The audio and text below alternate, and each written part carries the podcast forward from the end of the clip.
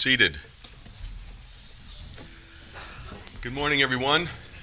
It's good to see you this week. Uh, had a great uh, time last week in uh, Opelika, Alabama.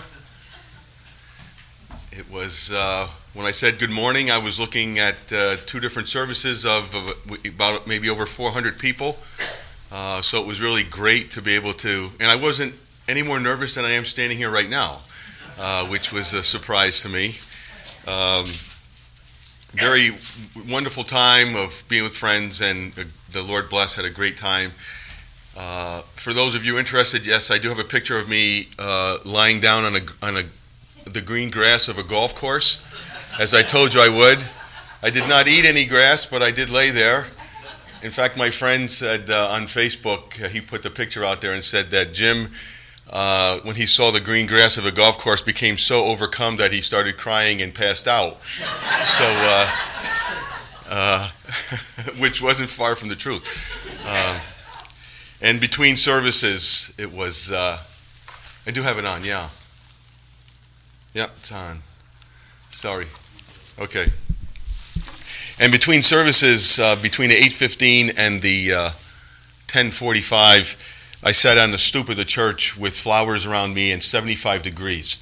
So it was uh, it was it was quite a, an amazing amazing uh, thing. And my, my even the family I was staying with had the air conditioner on in the afternoon. Just counterintuitive for me, but that's okay. And I saw, as I remarked, I said everybody looks so healthy, and uh, there was I have I haven't seen arms with skin on them or legs with skin in such a long time.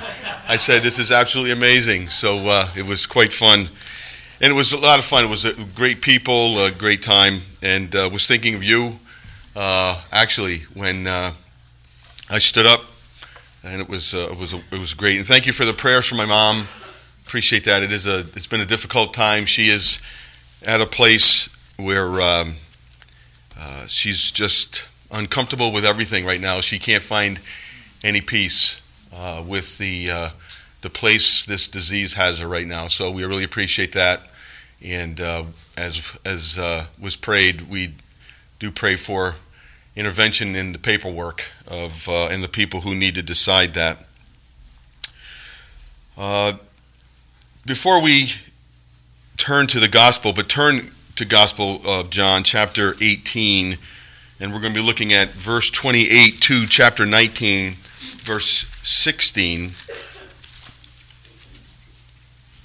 We're going to continue this, uh, the witness of John, the great apostle, the disciple uh, of Christ, who has written for us this account uh, as not only uh, from the beginning of the ministry of Christ, but now even so, the perspective that he gives us in this last week, the last days, and now the even the last hours. We've been looking at the last hours of Jesus' life for several weeks now, starting in chapter 13.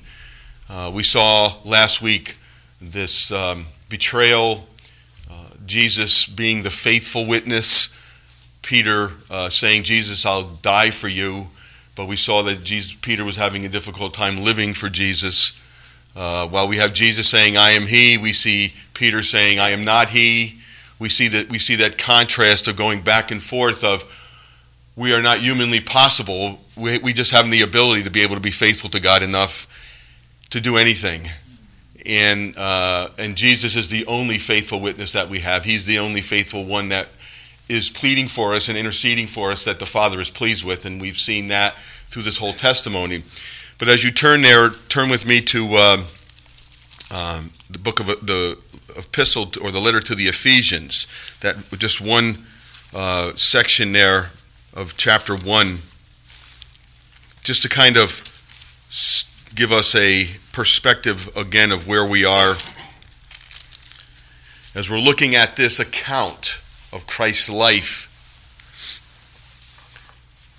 Uh, I know we all have different versions, so we can't all read it together, but I can read it for you and you can follow along. It's verse 11 of chapter 1 of, the, of uh, Paul's letter to the Ephesians, and it says, In him we have obtained an inheritance, uh, having been predestined, but this is the this is the phrase that I want us to kind of uh, dwell upon this morning. According to the purpose of Him who works all things according to the counsel of His will. Now, this is where, if you've heard me say from the very beginning, uh, over a year and a half ago now, since I've been here, Susie asked me how long we've been here. I said it's, it's amazing it's been that long. But uh, um, since I started and we started, we started talking about Peter's uh, letter, that there's this, this, this doctrine of concurrence. And we talked about that about, uh, and we're going to see that today we saw it last week. We're going to see it today. We can't help but see it through the scriptures when we read it. That's why it's important to have lenses to see it and to understand what it's all about. And it's it's it's uh, to run together. That's really what concurrence is. It's running together. Uh, as we see human responsibility and human actions seeming to flow right in God's decree and God's will, which doesn't make a whole lot of sense to us how that even works. But the Bible tells us that God is in com- complete control according, as it says here, according to the purpose, according to the counsel of God, according to God's will, He accomplishes everything. And we're going to see a train wreck of a life, as we've been seeing of Jesus. If anybody, and many people do look at Jesus as being a victim uh, people who don't understand what this all means, as we saw that the, that the disciples didn't understand what was going on, and they were close to Jesus. There are people who look at Jesus and say that, you know, he was a nice guy and he has, uh, uh, you know, we need to understand him from a theological perspective, but he's not, he's not the only way. He's not the all in all. He's not the answer to the question that plagues us all. He's not the only way to God. He is not the only truth. He is not the only life. He is not the only way that that can we can come to the Lord. And uh, there are people out there who believe that you know Jesus is among many and we can learn a lot from him. But poor Jesus was caught up, and we have to look at this that this train wreck as we're looking at, and we see again we're going to see sin. We're going to see we're going to see pol- political decisions being made. We're going to see consciences being, being plagued and, and, and, and being pricked. We're going to see a hatred uh, leading people to certain decisions. We're going to see people compromise. We're going to see people lie. We're going to see people do whatever they can to get their way. And, all, and these are people who are, who are used by God to accomplish his purpose. And the same thing happens in our life. God uses our decisions, whether good or evil, and he uses, he allows Satan on the leash that he has him to be on to accomplish his purposes. purposes. He allows other people's decisions in your life and other people's mistakes and other people's terrible and dreadful decisions in other people's lives, and God is in control of it all. And that's what we've been seeing in the Gospel of John that Jesus is not a pawn, he is not a player, he is the leader, he is the writer of it all. And that's what we want. I want everybody to understand here today as we come to church and as we leave for church today that as we look at this, we aren't just looking at the passion of Christ, we are looking at the very author of history, the author and the perfecter of our faith as we read this, this account today.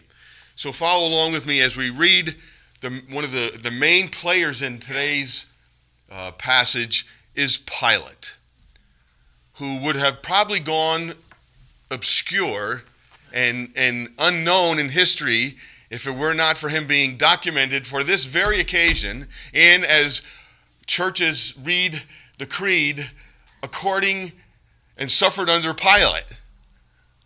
According to the will of Pilate, he suffered. But it really wasn't the will of Pilate, it was the will of the Father. And so we, we people are saying Pilate's name, this man who would have just lived on in oblivion, who knows, maybe in a maybe maybe in a book, he was nothing great for anything else other than to be used as an instrument to be played by the Lord to bring about salvation for us. So, this terrible story for us is a really great story. Though it's a tragedy to hear the lies, the cheating, the compromising, the hypocrisy of religious people, of political people, which is ongoing every day of our lives, sometimes we're those players. That we see that somehow God takes all of those tributaries in the, in the will and the river and the stream of his decrees and just makes them all work out. Romans 8:28 in the life of Joseph uh, we see in the life of many people in the God, in the Bible we see that God allows all these things to take place God says as Joseph says to us that sometimes they're meant for good and sometimes they're meant for evil but God uses them for his glory. And so turn with me to again verse 28 of God John's Gospel chapter 18 when he says, "Then this is after we have seen Peter deny Christ 3 times and the rooster crowing. Then they led Jesus from the house of Caiaphas to the governor's headquarters. It was early morning. John's giving us this detail because he was there. They themselves did not enter the governor's headquarters so that they would not be defiled, but could eat the Passover. So Pilate went outside to them and said, What accusation do you bring against these, this man? They answered him, If this man were not doing evil, we would not have delivered him over to you. We can see a lot of love here, right? We see a lot of, a lot of people getting along so well. Pilate said to them, I t- take him yourselves and judge him by your own law. And the Jews said to him, It is not lawful for us to put anyone to death. Now, it's already, this man's already signed, sealed, delivered, dead. And we looked at that in chapter 11 that Caiaphas said, This guy's going to die. We're going to kill him. The high priest, the holiest man of Israel, is going to kill the Messiah. This was to fulfill, verse 32, the word that Jesus had spoken to show by what kind of death he was going to die. So Pilate entered his, his headquarters again, called Jesus, and said to him, Are you the king of the Jews? And Jesus answered, Do you say this of your own accord, or did others say it about to you about me? Pilate answered, Am I a Jew? Your own nation and the chief priests have delivered you over to me. What have you done? Jesus answered, My kingdom is not of this world. If my kingdom were of this world, my servants would have been fighting, that I might not be delivered over to the Jews, but my kingdom is not from this world. Then Pilate said to him, So you are a king. Jesus answered, King is your word, not mine, which is really how it should be translated here. You say that I am a king. For this purpose I was born, and for this purpose I have come into the world to bear witness. That word that has been with us from the very beginning in the prologue of John's gospel. Everyone who is of the truth listens to my voice. Pilate said to him, What is truth? After he had said this, he went back outside to the Jews and told them, I find no guilt in him. But you have a custom that I should release one man for you at the Passover. So do you want me to release to you the king of the Jews? And they cried out, Not this man, but Barabbas. Now, Barabbas was a robber, or he was really, it could be translated robber, or he just was a person who led a rebellion.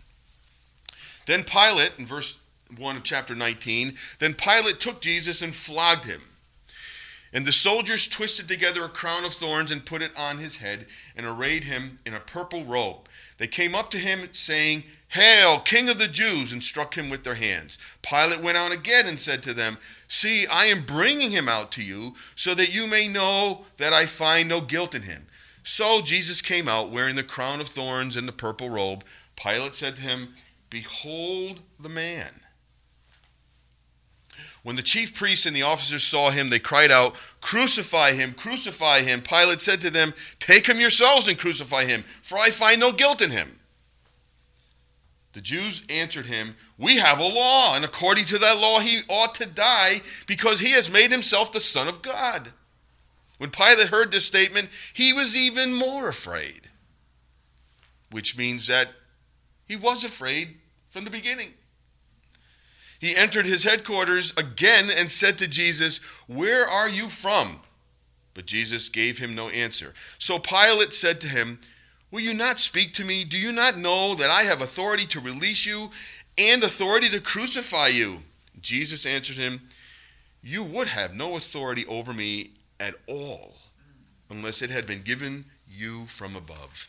Therefore, he who delivered me over to you has the greater sin. From then on, Pilate sought to release him. But the Jews cried out, If you release this man, you are not, Caesar, you are not Caesar's friend. Everyone who makes himself a king opposes Caesar. So when Pilate heard these words, he brought Jesus out and sat down on the judgment seat at the place called the stone pavement, pavement and in Aramaic, Gabbatha. Now it was the day of preparation of the Passover, which means it was the day of preparation and it was about the sixth hour, meaning that they were getting ready for the Sabbath. It was Friday. It was the sixth hour, and he said to the Jew, Jews, first he said to him, Behold the man, and now he says to him, Behold your king. They cried out, Away with him, away with him, crucify him. Pilate said to them, Shall I crucify your king? The chief priests answered, We have no king but Caesar. Ha ha. So he delivered him over to them to be crucified. Let's pray. Dear Father in heaven, we ask you to be with us as we read this account that we again are moved by your love for us, Jesus, that you are the faithful one. You are the one, in spite of all the things that you see going on around you the injustice, the lies, the hypocrisy, the sadness of the state of your people but not amazed at the death of people's hearts and the blindness of their mind and heart to who you are. Lord, we thank you for maintaining that witness so that we may stand firm in your resolve to save us from our sins. From our sins, Lord, that we deserve wrath and your anger and your hatred. And yet, Lord, you, by your design and by your pre destining us, choosing us before the foundations of the world, have called us to be your children. So, Lord, you've changed us so that hopefully now, Lord, we see this story as a story of sadness and yet a story of thankfulness because you are sovereign over it all. And we ask your will to be working in us now as we sit together that your Spirit would apply these things to us. In Jesus' name, amen. So we go back and we see that Pilate is entering this story. We saw a while ago that Annas and, and Caiaphas, uh, Jesus was brought to Annas first, who was the high priest at one time, deposed, still a major player. Caiaphas, now the high priest who had declared Jesus good as dead, like the Godfather, put a contract out on his life saying he's done. It's better that this one man die than the entire nation die and we lose the great life that we've been living. So now we come to the culmination of his plans, of all the cronies he's put in place, of all the players and the chess pieces that he's put into place, see now coming together.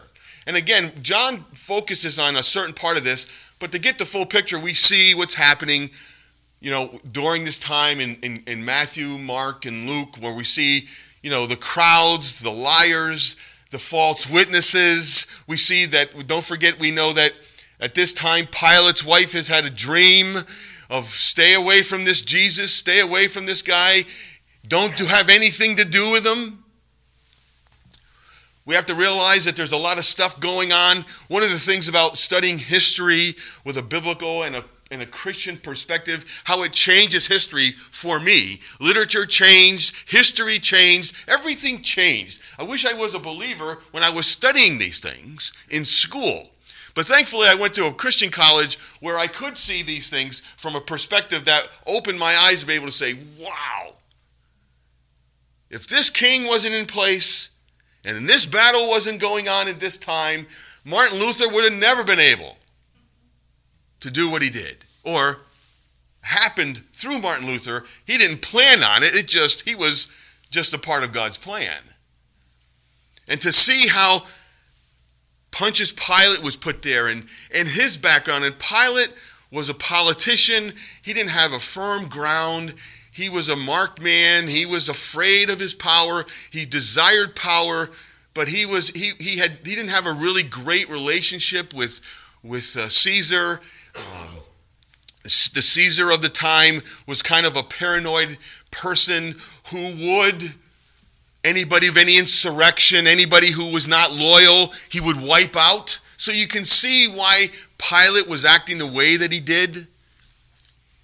Pilate hated the Jews, was really marked and called, called upon for being so brutal to them at many times of his tenure, which was from 25 or 26 AD to 35 or 36 AD. Nine to 10 years Pilate was in place before he was kicked out. So politics had a lot to do with this. We have to understand why Pilate acted the way Pilate did, and why the Jews were acting where they did, and why they could manipulate him as you see him being manipulated. Even though he was pounding his chest, and he, even though he was throwing out his membership card of who he was, one of the leaders of Rome, you see that he was a pathetic person and besides. So Pilate is in place, and they bring him, they bring Jesus from Caiaphas's place to the to the governor's headquarters, who is Pilate, early in the morning. Notice again, I'm gonna I'm trying not to be sarcastic here, but when you see hypocrisy in your face, it's so hard not to laugh at it or to see it. Now, people see it in our lives and they laugh at it. We don't laugh at it in our life because we don't see it. If somebody called me a hypocrite, I'd be upset. But I have probably sure been a hypocrite, saying I've done one thing and done something, said one thing and done something else. But notice the hypocrisy of the Jews here, of the religious leaders. They themselves did not want to enter the governor's quarters because he was a pagan and he was a Gentile. And going into a Gentile's home would defile a Jew. So they did not want to be defiled, so they, they did not enter the governor's palace or the praetorium. Why? Because they wanted to make sure that they were not defiled to participate in the Passover.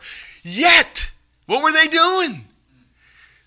They were, they were, they had a kangaroo court. They were just railroading Jesus to kill him. You know, it's like a mafia movie. It's like a soap opera. You know, all these people going to church while you know uh, the uh, the uh, the Godfather's blowing somebody's brains out. Or here we are in, in a soap opera. They're in a chapel and, and they're having, or they're in a church and they're having a baptism for a baby that was born to a family that everybody in the, in the whole family who is standing up for them is as crooked as your dog's hind leg.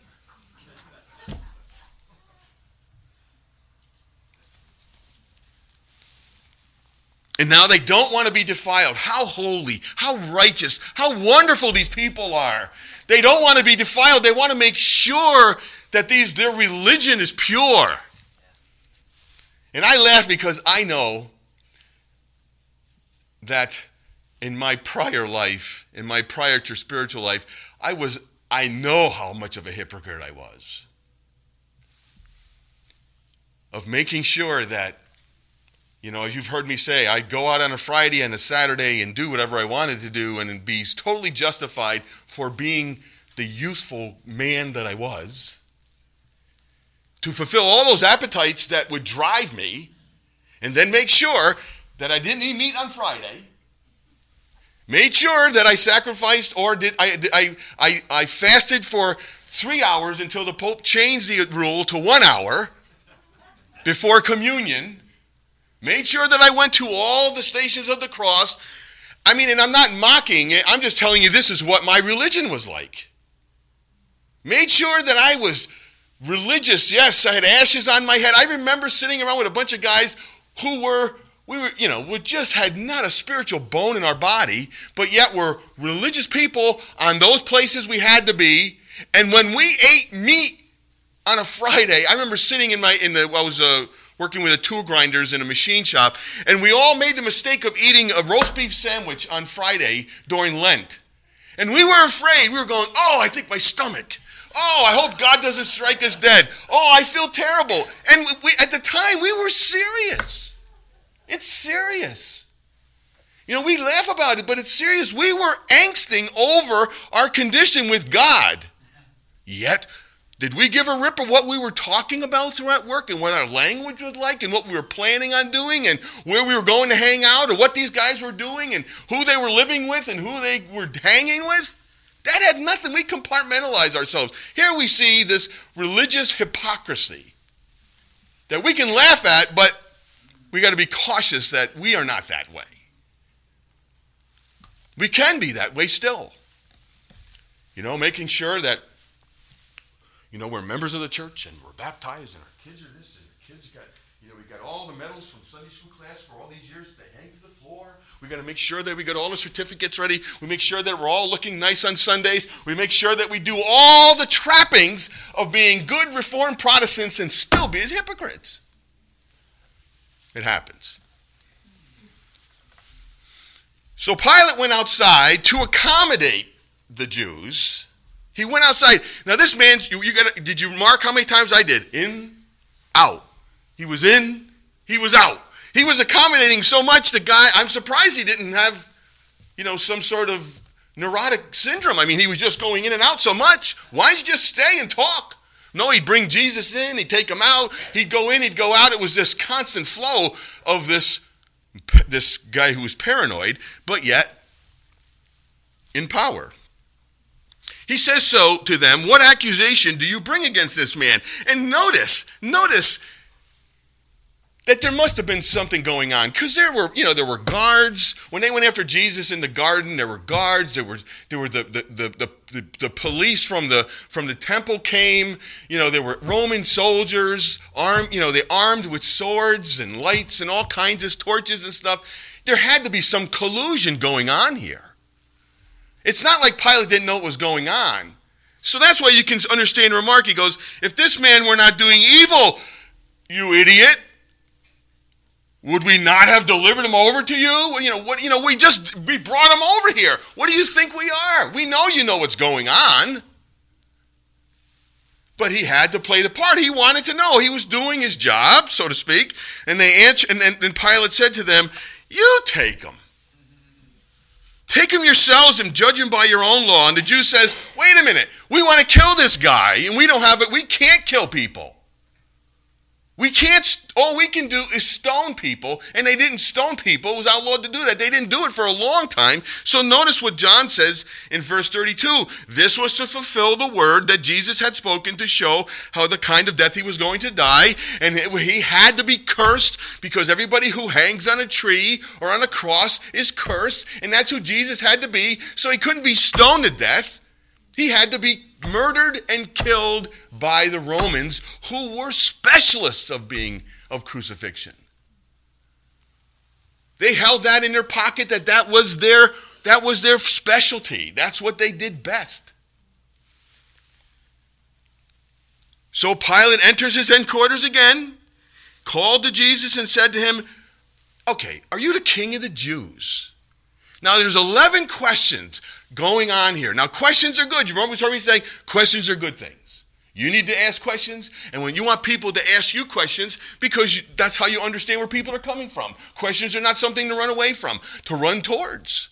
So you want people to ask questions, and you want them to, and you want to ask questions. And so we see 11 questions going back and forth. But remember, Jesus doesn't do a whole lot of talking here, because what does it says in Isaiah? He's like a sheep led to slaughter. He doesn't open his mouth. What has he done? He's done for the last 20 chapters, 19 chapters. He has bared the witness of who he is. It's over with. He's going to die on the cross. Everybody he wants to tell, he's telling. The next thing is now proclaiming it by doing it, by opening his arms up and dying for the people that are his people. And so he doesn't say anything. He says, then, but then he, but the thing that's good is that even at that time, he doesn't share a whole lot more information other than when he gets Pilate. Pilate, why do you say the things that you say? Remember, I told you this when you're evangelizing people or you're talking to people, is to get people to clarify what they mean. When they mean Jew, when they mean Bible, what do you mean? When you mean born again Christian, or what the word Christian mean, or who Jesus is, ask them to define who he is, because most times than not, they have a completely different interpretation. And so Jesus says, No, wait a minute. Do you say this of your own accord? Is this something that you really want to know who I am? Or did others say it about, about me to you? and then Pilate goes, I'm not a Jew. Do you think I care?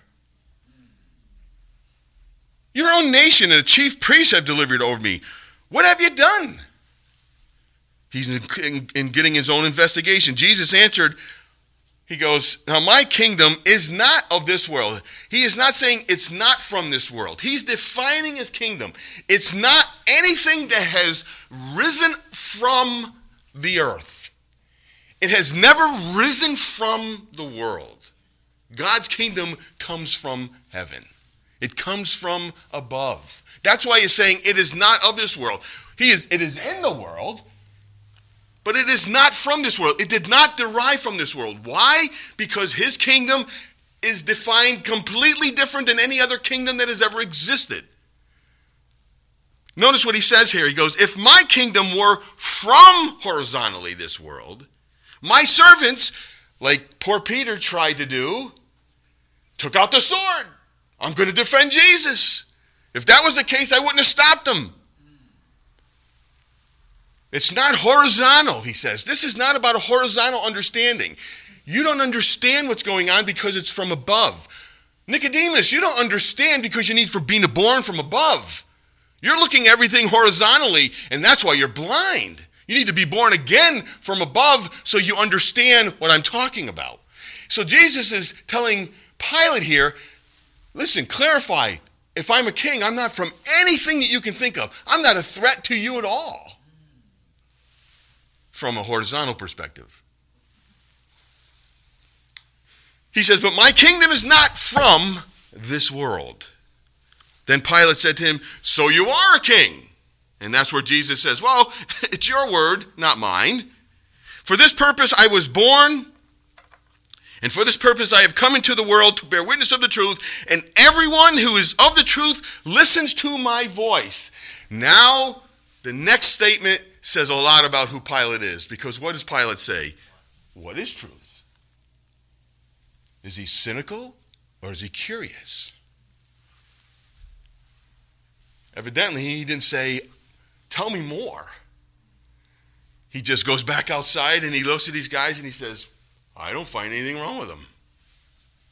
He didn't, you notice that the trigger question that would have shown that Pilate may have been called by God, like you and I, when we were told about Jesus, we needed to be told more.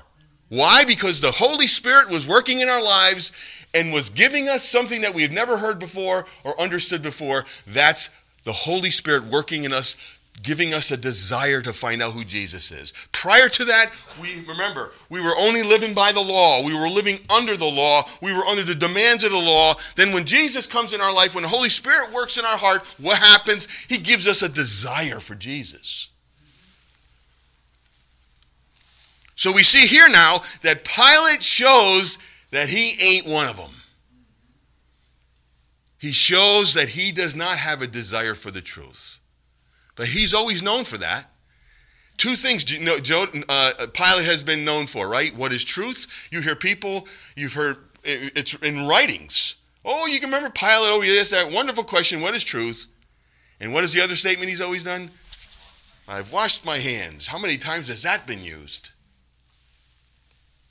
So Pilate goes outside and notice the witness and the testimony of Pilate is three times. What does he say about Jesus? I can't find anything wrong with them. This is what John's John is testifying that this is how hideous this train wreck of a life of Jesus is right now, is that even Pilate says he's nothing wrong with them.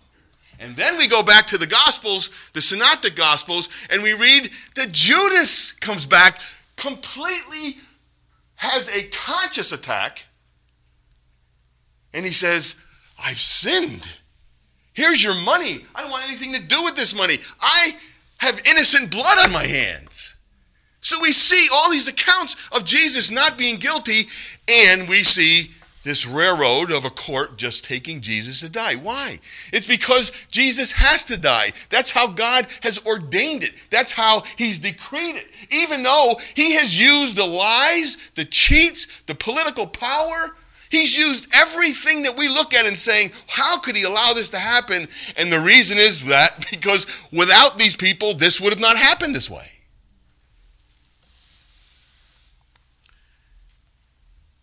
But you have a custom that I should release no one, and no one could really find that custom. But they say for you to for you at the Passover. So they said, Do you want me to release the king of the Jews? Which was probably like sticking toothpicks under their fingernails. And then notice they cry out, they are saying, Not this man, we want Barabbas. Tradition says that Barabbas' name is Jesus Barabbas. And Barabbas means Bar, meaning son, Abba, meaning father.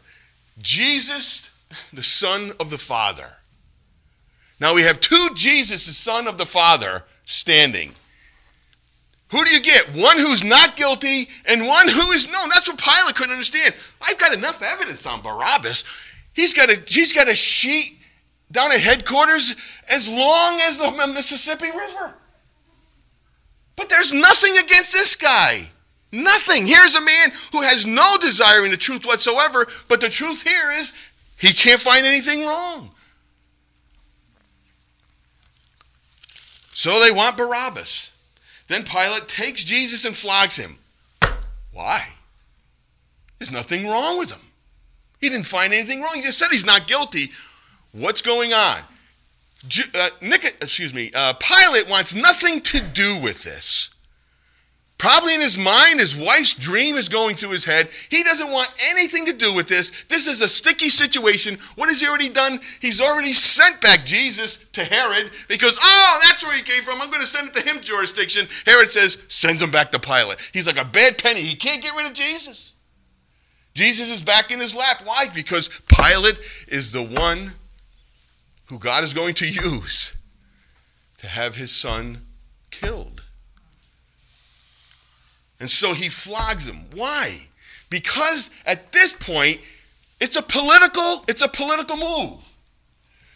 This is not the flogging of Jesus for a person who's guilty and be, to be executed. There were three different floggings every year. Probably you hear this at the Passover time, at the Easter time. There's three different floggings.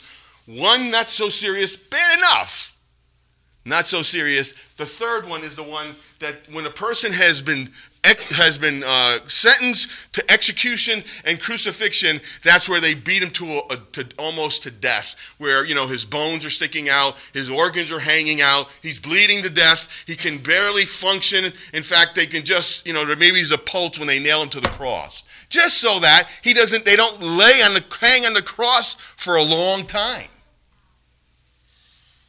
so he flogs him because he thinks that if i show a little blood maybe these guys will lighten up a little bit i'm jesus maybe there'll be a little sympathy for jesus maybe they'll realize ah the guy's done his time he's been beat up he's been i mean he's had a tough time here everybody's going against him maybe if i show a little blood a little beating, a little bruising, maybe they'll feel compassion for him, saying, ah, he's okay. All right, go ahead.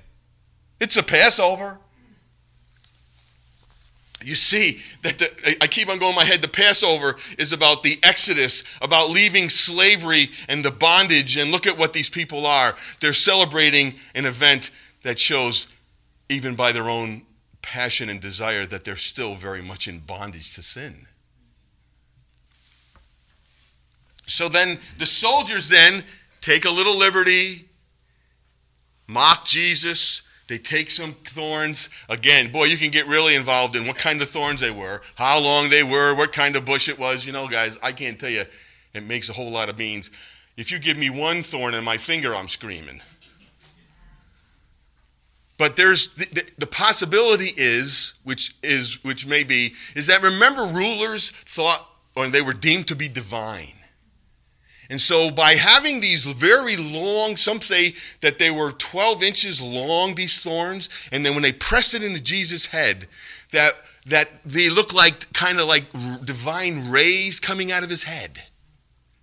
So they were trying to mock him, saying, He is divine, looking at the glow coming off of his head, looking at the, the, the, the very presence of, of divinity exuding from him.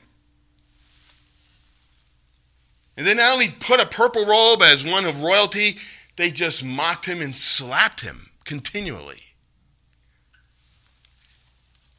Hail, King of the Jews! They were mocking him, they were beating him up. And then Pilate went out again.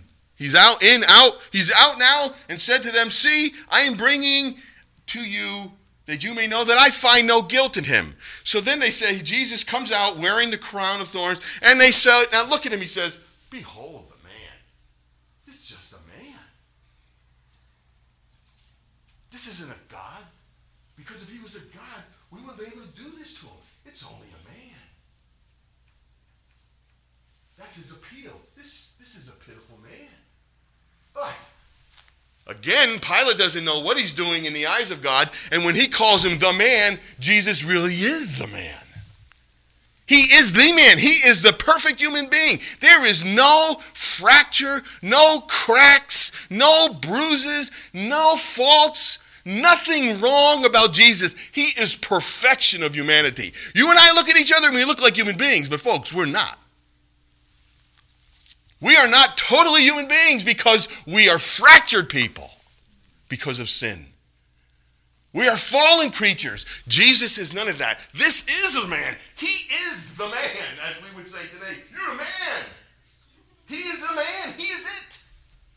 He is the perfect, the perfect example of humanity that has uh, the only one that's ever lived, except for Adam. Because Adam didn't have any sin, Adam had a free will. We don't have a free will, Adam had a free will. Adam didn't have sin in his life until he made a choice, and then he lost his free will. Because then he what happens is that you've heard me say he's in a fight between my desire and God's desire. And God loses. And you and I know that God loses many times in our lives, even though we're still believers. There's still someone reigning. So the power that reigns at the moment we make that decision really is the winner and our will is not. We're agents of free, we're agents of freedom, but folks, you and I know that there are lots of stuff going through our mind that make us choose. We are not just free from making any decision in our life. We see this perfection of manhood standing in front divine, fully man and fully God, standing before these people. And he goes out, he goes, Behold the man. And when the chief priests cried out, they said, they saw him, mocked him as a king. They've seen him beaten up. They say this pathetic man, you know, it's a joke. He's a joke. And, and Pilate's calling the king of the Jews. He hates the Jews. He really just thinks this is laughing behind the scenes, going, look at this. This is their king. What a joke. And they're looking at him going, what a mockery this is. And you see this, this, this hatred just oozing out all over the place. And then they, he says, then the, he goes, take him for yourself. You crucify him because I don't find any guilt in him. And they said, no, wait a minute. We have a law. And according to that law, he ought to die because he's made himself the son of God. Well, in the Bible, even kings and rulers of, of, of Israel were called son of God. It was a title that was used to denote someone's position, especially over Israel. So it wasn't that he's the first one, and there were lots of people calling themselves divine. There were always cracks and crackpots coming out saying that they were sons of God. And when Pilate heard this statement, he became even more afraid because now Pilate's thinking about his wife's dream, and he's saying, Wow, if this guy is the Son of God, if this guy is divine in some way, he becomes superstitious all of a sudden. It wasn't he wasn't afraid before. Now he's even more afraid. He says, Oh my goodness, if this guy's really a God, look at what I've done to him. What's going to happen to me? So when he says he entered his headquarters again and said to Jesus, Wait a minute now, where are you from? Wait a minute, they just said you, were, you said you claim to be the Son of God. Where are you from? He asked him a question because they wanted to know, and Jesus gave no answer. And so Pilate said to him, Will you not speak to me? Do you know that? I have the power and the authority. And Jesus says, Listen, you think you're in control. You think you're in control of everything, but you have no control whatsoever. Unless my Father gives you that control, you have no control. In fact, you're a pathetic looking leader. You're pathetic. He says, if it were not have you don't have the authority over me unless it had been given to you from above. Therefore, he who delivered me over to you has a greater sin. So now notice Jesus gives it to Pilate because he does a comparison here. He talks about a greater sin. He is saying that Judas, Caiaphas, and even those, even the Jews, who gave Jesus over to be killed. Why? Because it says, in prologue, it says, Jesus came to his own, and his own did not receive him. And we see throughout it that the Jews were somebody adamantly against him the whole time. But we're all culpable. All of humanity is culpable. The Jews aren't the only ones to blame, but they are, he says here, in a gravity of sin. Who should they be who should they be looking for? Jesus. And they didn't see him. And they killed him. But notice it says that the one who gave them over to me, over to you, has a greater sin. So he even told Pilate, he says, You're a sinner too. He says, There's sin in your life. What you're doing to me is sin. But it's not as bad as those who know more. It's not, you know, there are degrees of sin. There are degrees. All sin is sin. Yeah, it's, it's a transgression of God's law. But you and I know that there's, you know, if I slap you, it's one thing. If I slap my mother, that's a, that's a weightier sin. It's a weightier transgression. There are consequences of a person and who that person is, and the consequences to what sin does in your life. As I said, you know, you know, life is like a glass lake, and you throw a pebble in it, and it has ripples. You throw a boulder in it, it has waves. All sin has some consequences to it. It may be small, it may be large. Jesus is saying, "You're a sinner, but what, what the people that you, that gave me over to you are, are, are more culpable." And then from then on, Pilate, this is a, an intense word that means that he kept on trying to release him in verse 12. But the Jews cried out, If you release this man, you're not Caesar's friend. Everyone who makes himself a king opposes Caesar. Now it's no longer a religious problem. Now they're playing the political card. And you and I told you all the outlines of where Caesar was, I mean, where Pilate was and what kind of Caesar he was, and, and he would be known to drop people's heads off real easy if anybody found that he was opposed to him. Well, any questions asked, off with his head. So, what's the worst thing that could happen to Pilate? Is that news goes back from the Jews that, that Pilate is, is, is a, hates Caesar and he lets somebody go. So Pilate, when he heard these words, he brought Jesus out, sat him down on the, on the judgment, and now this judgment is taking place at the stone pavement. Now it was day of the preparation of the Passover. It was about the sixth hour, and notice what he says. He goes, Now, here, you behold a man, now behold your king.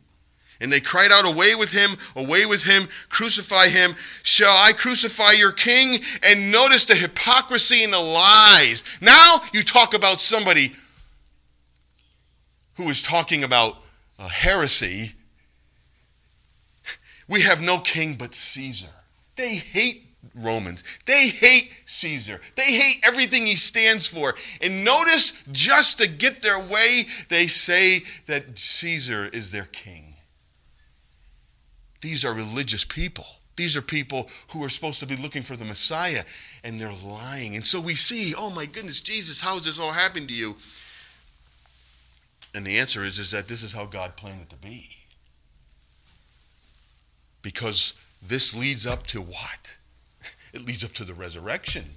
It leads up to us being purified from our sins. It leads us to up having the inheritance because we've been called by God and chosen by God before the foundations of the world. And He has had this plan in place, and it's included you and me. And even though He had to endure all the suffering, Yet before him, the joy that was set before him, the glory of God, the ugliness of the cross, but yet you and me on the other side is what trumped everything for Jesus.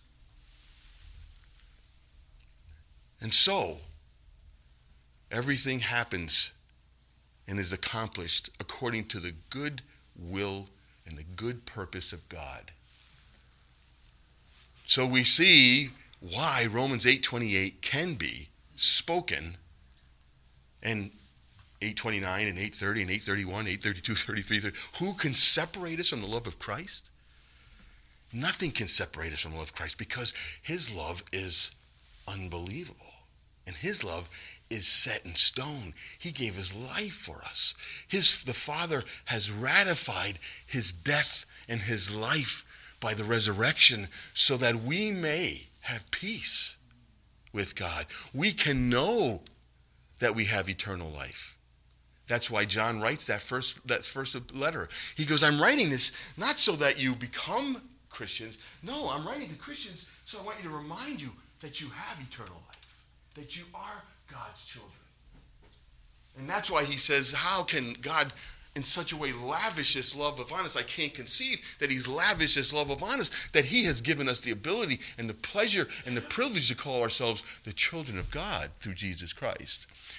So, again, what does this mean for us? It means that Jesus loved us a whole bunch. And secondly, that even in the time of a train wreck of a life. God's very much in control. And I'm thankful, even despite my weaknesses. I'm thankful that I can come back to this book and realize, Lord, I, I, it rots. I don't like what's going on, but I'm just, I can't do anything but trust in who you are because if you loved me enough to die for me, you love me enough to take care of my life. So let's pray together. Oh, Father, we, we ask you to help us to pull this all in as we again see this humanity at its worst. We see humanity around us at its worst. Sometimes, Lord, we look in a mirror and we see not a very good human being. And Lord, we cannot understand how you bring all of the evil things together all the terrible things that happen in our lives in the lives of your saints around the globe.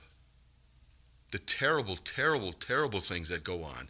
And yet, Father, you use them for your glory and for our good. Lord, if anyone can describe that to us and explain it to us, Lord, they do not understand it. That, Lord, this is only accomplished by you. This only makes sense through you. It only makes sense because of our understanding that you are the God of the universe and that you are in control of every molecule and every atom, which means that you are very much understanding our lives. And so, Lord, I pray that we find encouragement from this terrible story about Jesus that we find encouragement that He is very well aware that you are in control and that He is, he is leading this play. He is not just a player in the play. That you are the one that is running this entire life. And Lord, we thank you for that and pray that you forgive us when we lose sight of that. Increase our faith so that, Lord, we may not sin against you. And Father, give us an opportunity to encourage each other when we find ourselves so forlorn and so overcome by the events of life that we find ourselves struggling with life itself. That, Lord, this is the place, this is the, the church is the pillar of truth, the place where truth lies, because Jesus, you are the truth.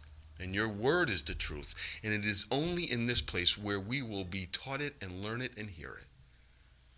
So, Father, help us to support one another and love one another as we live our lives for your glory. We pray this in Jesus' name. Amen.